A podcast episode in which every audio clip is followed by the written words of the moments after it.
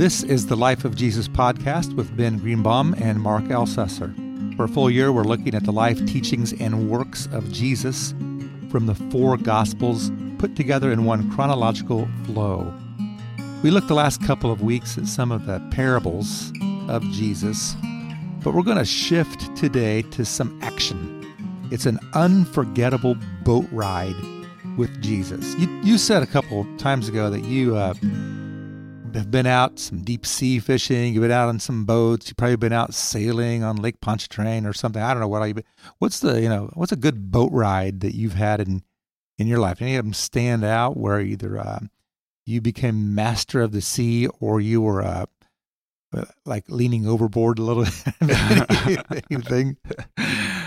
Yeah, where I went to the bow of the boat and said I'm flying or whatever it is. Uh, yeah, I, I don't know. I mean, any uh, any honestly for me, any trip out on a boat, that's a good day. Any scary ones where you've been out and a storm kicked up? Yeah, yeah, yeah. I've had that happen because uh, growing up as a kid, um, we had this itty bitty like fourteen foot uh, boat, and uh, I remember one time being out actually on Lake Pontchartrain fishing, and this uh, storm came up, which the the the waves, the wake was way too much uh, for that boat, and I thought uh, death was certain.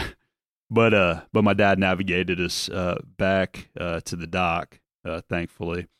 But uh, yeah, I've had some some funny moments. Uh, a couple times we got the boat wedged up on a stump or something, and my my dad would uh, gently throw my brother and I overboard, uh, so we would be the one to to physically drag us off off the stump. And uh, so yeah, yeah. But in, in, hey, any day out on the water uh, is a good is a good day. Yeah, well, this that story is similar to the one that's going on here in the, in our topic today. It's we're, in Luke chapter eight today. Luke chapter eight, verse twenty-two, and it says, "One day Jesus said to his disciples, Let's go over to the other side of the lake." And uh, as we said before, you can see the other side of the lake from what whichever side you're on. There's the Jewish side, and there's the Gentile side of the lake. It's kind of the division between Israel and not Israel on the opposite side of the the lake or the Sea of Galilee. And you can see it. You, I mean, you can see that there would, if you could, would be a mob of people over there. You'd be able to see there were people over there. And so he said, "Let's go to the other side." Now, when he says this, he's saying to them, "We're going to the Gentile side. We're leaving Jewish territory. All of you guys are Jews. I'm a Jew. But we're going to head into that territory, which for them might have been a little bit intimidating at times because they're going into this non Jewish, unclean side of the lake. But they do it, they obey. They got into a boat and set out. As they sailed, Jesus fell asleep pretty great when you can fall asleep in the in a boat is your it's it's very calming, right? It to is. be in a boat until it says a squall came down on the lake so that the boat was being swamped and they were in great danger. Or, as Ben said, I was sure I was going to die. Uh, they were in the middle of it. You know, the, the way that the Sea of Galilee is. It's it's north and south. It's pretty long. East and west. It's not very long. And on the north part of that, there's a couple of we would call them maybe large hills, but they're maybe small mountains. And there's a valley in between those, and sometimes that wind can push through there. And even though that lake is really not very large, it can cause some big storms, some big waves on that.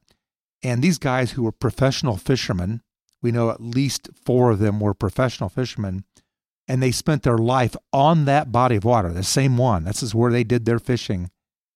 They were in great danger. And it says in verse 24 the disciples went and woke Jesus up, saying, Master, Master, we're going to drown. I want to stop there for a moment because these guys, this this was not their first rodeo or boat ride. They they spent their life every day. They would go out fishing on this lake every day. since children, because we know that James and John, their father Zebedee, was a professional fisherman as well. And so they probably, as children, all the way through, that they spent their this wasn't their first storm on the lake. Yet they made this declaration: "We are going to drown." It must have been some kind of storm, or some kind of fear, or some kind of or some kind of something, or or maybe they looked at Jesus asleep and and lost confidence or lost faith. What do you think's kicking up inside these guys? A, a good number of whom this was their life on that body of water. Yeah, first, uh, one thing uh, before I get to your question, um, I, I love the fact that Jesus is asleep because it's a good reminder that it's okay to rest and to take a nap. Yeah. Right. um, so sometimes we, we need naps and uh, we need to, to give ourselves to rest. Uh, the other part of it is there's a lot of boats um, that were at the bottom of the Sea of Galilee. I'm sure that wasn't lost on those guys. I'm sure they knew people. Uh, you know, I think about um, about those who were fishermen. You know, new people, potentially even family members that had drowned in in that lake uh, while making a living while fishing, and so their their fear speaks to uh, the severity of the storm that that's come up. That this is truly a storm that could legitimately end their lives, that could legitimately uh, lead them uh, to perish. Um, they were in great danger. This isn't them exaggerating uh, the the storm itself. They they were truly in uh, great danger. It's it's pretty serious, I would say. And and their their first question that they are really going to ask here is like, why are you sleeping? Right. Don't you care about us? Take take a look in Matthew and Mark. These these stories also told. They're they're really kind of upset at Jesus. And so they wake him up. Don't you care? It's a question I think we ask a lot. Like, God, don't you care about my situation? Don't you care about me? Why aren't you providing what I need in my life right now, in this moment, in this time? Don't you care?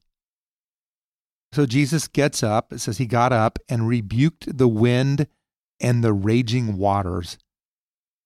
The storm subsided, and all was calm. I think sometimes that we we pass over the the miracles of Jesus, especially if we've been around the faith for a while, as like, oh, okay, well, he did that. But to to stand up and speak to a storm and in that moment for the storm to stop storming, for the wind to stop blowing, for the waves to stop crashing against the boat. That had to be miraculous. And you can imagine these guys who'd gone from wide eyed to open mouthed. They like they were afraid and now they're like their jaws dropped. He just told a storm to stop. And in the in the moment of their hesitation, Jesus looks at them in verse 25. I'm in Luke 8, verse 25, and said to them, Where is your faith? It's an interesting question to me. I don't know about you, Ben, but I'm not God. I'm not Jesus. I'm not the Christ. I'm not the Messiah. I'm not the Spirit of God. Yet, He has an expectation that we will have enough faith to move mountains, to uproot trees, to calm storms. Is this a a valid expectation? Is this is this question just rhetorical? Or did he really want to know where is your faith? Why didn't you speak to the storm? Yeah, it it could be relative to that, or it could be, um, why don't you trust yourselves to me? Hmm. And that's that's how I I read uh, the passage here, um, because the one who overcomes the, the wind and the rain and the storm and the waves is the one who is for us on this side of the, the cross and the resurrection. He's the, the one who has overcome death itself. that I can. So tru- you see it as where's where's your faith in me, right, rather than what I was wondering, like where's your faith to calm the storm? right, Hmm. right. Um, that doesn't mean I'm right. Uh, maybe we're both right. I don't know, but but yeah, I, I or look at neither, or neither. which is That's very true. likely. That- that's a fair assumption. uh, but no, I, I look at you know the one who is who has overcome the storm, the one who can quiet the storm, the one who has overcome death. Uh, that there is this this undeniable peace that should result in our lives uh, from that. That that God is truly that Christ is truly sovereign over all things, uh, and the peace that that reaps, even in the midst of our uh, the the storms that we encounter in life. And I remember uh, for me, um, you know, it's it's one of those things where, you know, you, you know the truth of of that. You know the truth of of God's power. You know the truth of God's love. We have this undeniable picture of the love of Christ in the cross, the assurance of that love that comes via the the the resurrection and I and I remember when this really this truth really plowed into my heart was when my my oldest uh, after she was born um, she had my my wife had to be induced uh, early because there was problems with the pregnancy and after she uh, after uh, my oldest was born immediately uh, was rushed off uh, to the neonatal intensive care unit and the first 48 hours or so of of her life um, we we thought that she might have a bowel obstruction we weren't totally certain uh, what it was that, that she was wrestling with and dealing with. And it was in that moment that I'm I'm crying out to God, why, Hmm. why, why, why, why, why, how, why are you allowing this to, to happen? And uh, I remember going to uh, the, the the hospital where she was was born, uh, Catholic hospital. I remember going into the chapel uh, at the hospital and kneeling and crying out to God in the midst of that, in the midst of my own fears and, and worry, in the midst of that uh, storm and and looking up there uh, at the cross. And of course, in a Catholic hospital, there's the the picture of Christ nailed to the cross. And as I'm questioning God's love, looking at up at that cross, and it was like this moment of just penetrating truth into the core of of my being. That dude, God's love is undeniable. He is for you, and no matter what happens uh, in the coming weeks or, or days, uh, he loves you. And here's the undeniable truth uh, of his love. And really compelling me, not that that erases the trial, not that that erases uh, the worry and the fear uh, and the angst that's existent in that moment, but to be able to lean upon God, to be able to, to lean upon this undeniable love to know that God is sovereign, to know that He is undeniably for me, uh, for my wife, for my my little girl who is His. I mean, this is a life that God has blessed me with, um, and you know, called me to be a good steward of, but that God is for her, and and learning to rest in the peace of that. And yes, my my, you know, after about a month in the NICU, uh, the my oldest came home and has has thrived and, and done exceptionally uh, well. But I remember this this defining moment in some ways in my relationship with Christ, you know, 14 plus years ago, where that undeniable truth of of His love uh, just absolutely just stabbed me in the heart. And she is an amazing young lady. To see what God has done in her, I can't wait to see where her future takes her. That is that's an incredible story. It, it's kind of the the thing that's happening here. I think in the in the boat that they started off by saying why, like Jesus, why are you asleep? And they went to the question of who. Like they said in fear and amazement. This is in the scripture in Yeah. Luke eight twenty five. In fear and amazement, they asked one another, "Who is this guy?" He commands even the winds and the water, and they obey him. Now, as, as cool as this was, this was not the most amazing part of the boat ride to me Right. because once the storm, calms down, they keep on going to the other side of the lake. And in verse 26, it says they sailed to the region of the Gerasenes. Now they're in Gentile territory. which is across the lake from Galilee. When Jesus stepped ashore, they met a demon possessed man from the town. For a long time, this man had not worn clothes or lived in a house, but he lived in the tombs. If you look over at the, the version of this in Mark chapter 5, you get a little more information about the guy. This man lived in the tombs, and no one could bind him any more, not even with a chain, for he had often been chained hand and foot. But he tore the chains apart and broke the irons on his feet. No one was strong enough to subdue him. Night and day, among the tombs and in the hills, he would cry out and cut himself with stones. This now this guy is some kind of guy. I mean, he's like a, a naked, crazy cutter, demonic tomb dweller.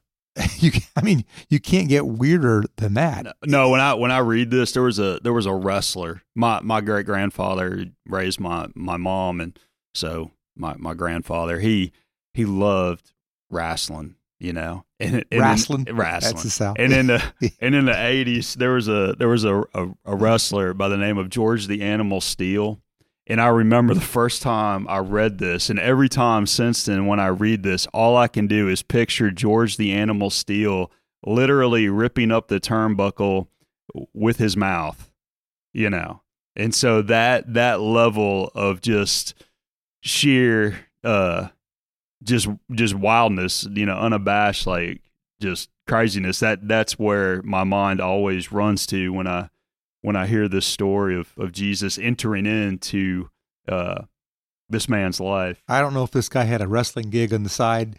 Uh, he probably, he probably maybe he did, but he, you know he was probably put the fear in the people around him. Mm. I can't imagine funerals in their day when they had to go to the tombs to bury somebody and the thought would be here, here comes the naked crazy cutter yeah. and he's he's he's going to wreak havoc on the family funeral. It it had to be pretty strange but they left him there because you only needed to go to the tombs every so often when someone died i guess or he'd go up into the hills. And i don't know if he howled or hollered said he would cry out. And this guy i mean there was a lot going on yeah. in his life. So here he is. He's the the most outside the box demon possessed guy that you can imagine. Yet, verse 28, when he saw Jesus, the naked crazy cutter guy, he cried out and fell at Jesus' feet, shouting at the top of his voice, What do you want with me, Jesus, Son of the Most High God? How's this guy recognize that Jesus is the Son of God when Pharisees and Sadducees and teachers of the law and scholars and scribes and all kinds of people just can't see it. Yeah, and his own disciples who a little while ago Who is this guy? Who is this guy, yeah, right? Yeah. And yet yet he knows it. And yeah, the, the demons themselves know who Christ is. He says, I beg you, don't torture me. Verse 29 For Jesus had commanded the impure spirit to come out of the man. Now, he had already done that, but it, the demons weren't out yet. So it was like this process of healing that was taking place. Many times it had seized him, the impure spirit had seized the man, and though he was chained hand and foot and kept under guard, he had broken his chains and had been driven by the demon into solitary places. This man was as alone as you can get. He was mm. possessed, but he was alone. And he wasn't possessed by a single demon, was he? Because it says in verse 30, Jesus asked the man, What is your name? It's an interesting question to ask the man because you know, he, could have said, you know, Hank or Fred or you know whatever name would have been a name back then. He could have given his name. But somehow this man knew that he was, Jesus was not speaking to him as a person, but was speaking to the spirit, the unclean spirit, the demonic spirit that was within him. And so that is what spoke back. That is what answered Jesus. And he replied, My name is Legion. Think of a legion of people, it's a lot of them. Because, he says, many demons had gone into him. And they, that is the demons, begged Jesus repeatedly not to order them to go into the abyss. So, for some reason, Jesus complies, it seems. Like he doesn't send them to Sheol, he doesn't send them to the abyss. In verse 32, a large herd of pigs, you know, right away you can say, we're not in Jewish territory. We are in the, gen- the land of the Gentiles. Right, if, they, if right. they're raising pigs, yeah, they're, they're, raising pork. It is a different kind of place. So already the disciples are freaked out because they, didn't, they, you know, they'd never touched pork in their life. It was against the regulations, still is. A large herd of pigs was feeding there on the hillside. The demons begged Jesus to let them go into the pigs, and he gave them permission. It's an interesting interaction, isn't it, between Jesus and demonic spirits? Like, can I do this? Okay, you can do this. When the demons came out of the man, they went into the pigs, and the herd rushed down the steep, steep bank into the lake and was drowned. So what's the what's the deal with the pigs here? Yeah, any insights or, or, speculations? Like, like is it like the most unclean thing you can think of for a Jew? And it was just like, so we're going to show the my disciples what this is about, like, or is it just random? there'd happened to be pigs, or it could have been goats, or it could have been you know, a pack of wolves, or or whatever. I, man, I have no idea. I don't either. That's why I'm asking you. Uh, so the, there's the pigs, and there they go. They go down the bank. Verse 34. When those tending the pigs, so when the the hog farmers saw what had happened, they ran off and reported this in the town and the countryside. They didn't go straight up to Jesus. They went back and they got the hoi polloi. They got the officials. They got they got their their other people from the town, from the community, from the region and the people went out to see what had happened. When they came to Jesus, they found the man from whom the demons had gone out. Listen to this phrase sitting at Jesus' feet, dressed, somebody gave him some clothes, and in his right mind. And the phrase, and they were afraid. Now, I don't get this. This guy had been terrorizing them. He'd broken chains. He was howling in the hills. He was living among their, their dead. He was cutting himself with stones. He was demon possessed. And now that he looks like your average Joe, they're afraid. What is up with that? I'm not 100% sure, except to say that they were overwhelmed by the obvious power of Christ.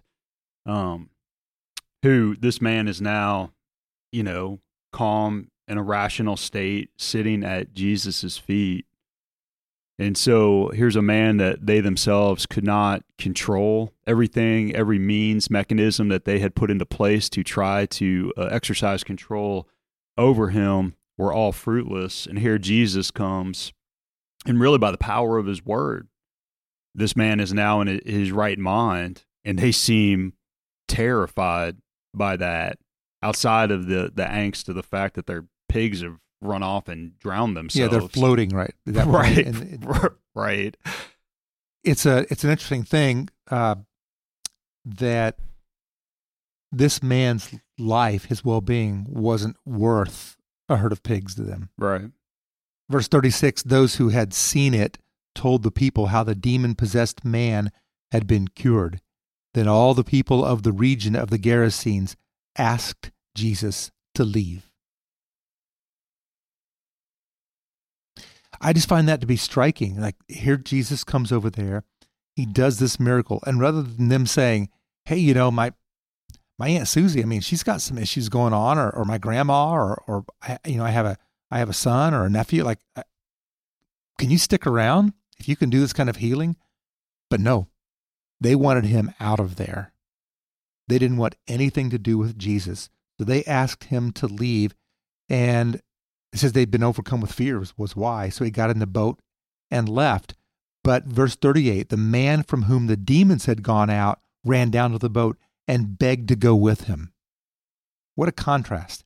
Like the people who were normal people, supposedly, said, Jesus, get out of here.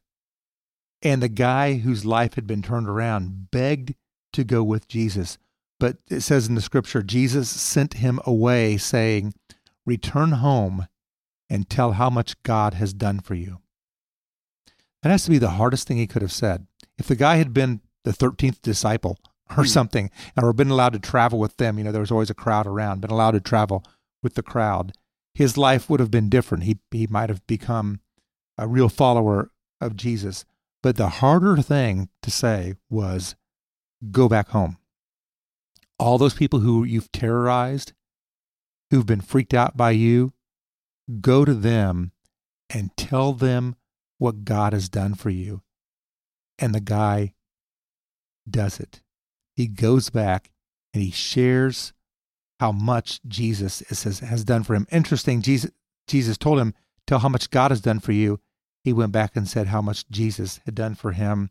He understood that Jesus was God in the flesh.